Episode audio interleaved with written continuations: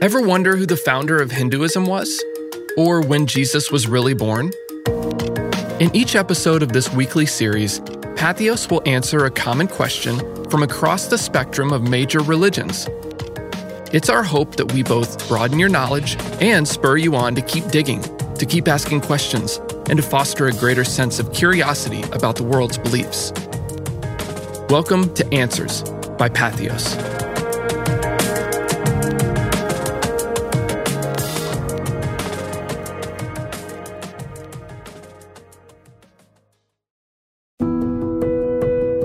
What is Zoroastrianism?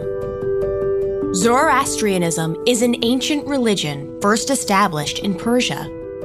It's built on the teachings of a prophet called Zarathustra, or Zoroaster, who was born around 1200 to 1000 BCE.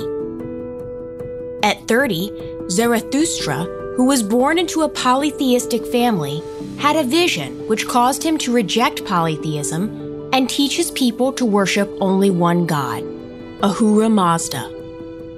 Zoroastrians often refer to themselves as the first monotheistic religion.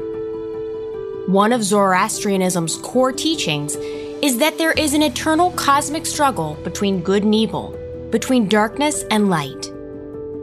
Consequently, in antiquity, it was called the good religion because it commanded good of its adherents.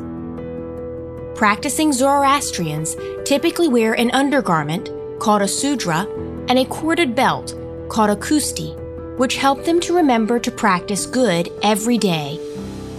The undershirt has a small pocket called the bag or purse of righteousness, which is situated near the shirt's neckline. The wearer is to symbolically fill it with good thoughts, good words, and good deeds as they go about their day. Though the religion initially faced strong opposition, by the 5th century BCE, Zoroastrianism had become the major religion of Persia and eventually spanned much of Asia, Africa, and Europe.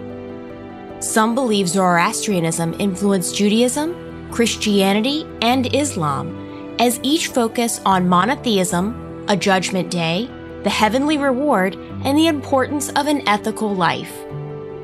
Practicing Zoroastrians pray five times a day, traditionally standing in front of sacred fire, a symbol of God.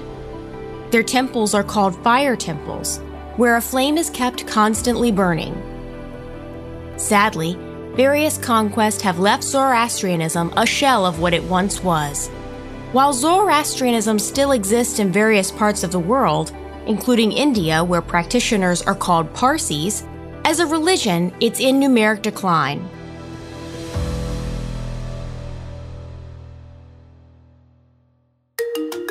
Thank you for listening to this episode of Answers by Patheos.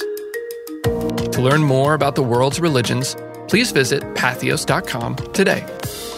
This has been a production of the Patheos Podcast Network.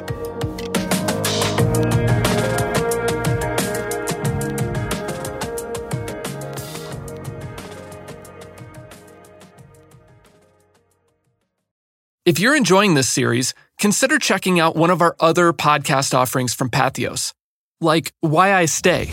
I want to know more about how there's nowhere else to appeal. You know, the, the, the best pastors and preachers have failed you. Mm-hmm. Where'd you go? How are you where you are now, where you're still talking about Jesus? Well, I had to run, you know, and I ran from the idea of God and altogether. And, you know, there's a mixture of hurt, pain, and then also like, well, shoot, if there's no God, then there's no rules. So I'm gonna do what I want to do. And that type of wild Mustang lifestyle is mm-hmm. always, it just comes with its own consequences.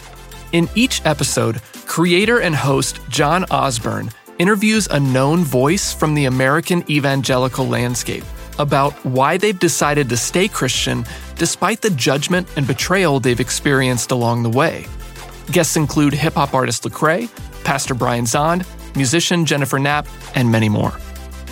You can find Why I Stay and our entire podcast catalog on patheos.com or on your favorite podcast app. Check the show notes for helpful links and more information.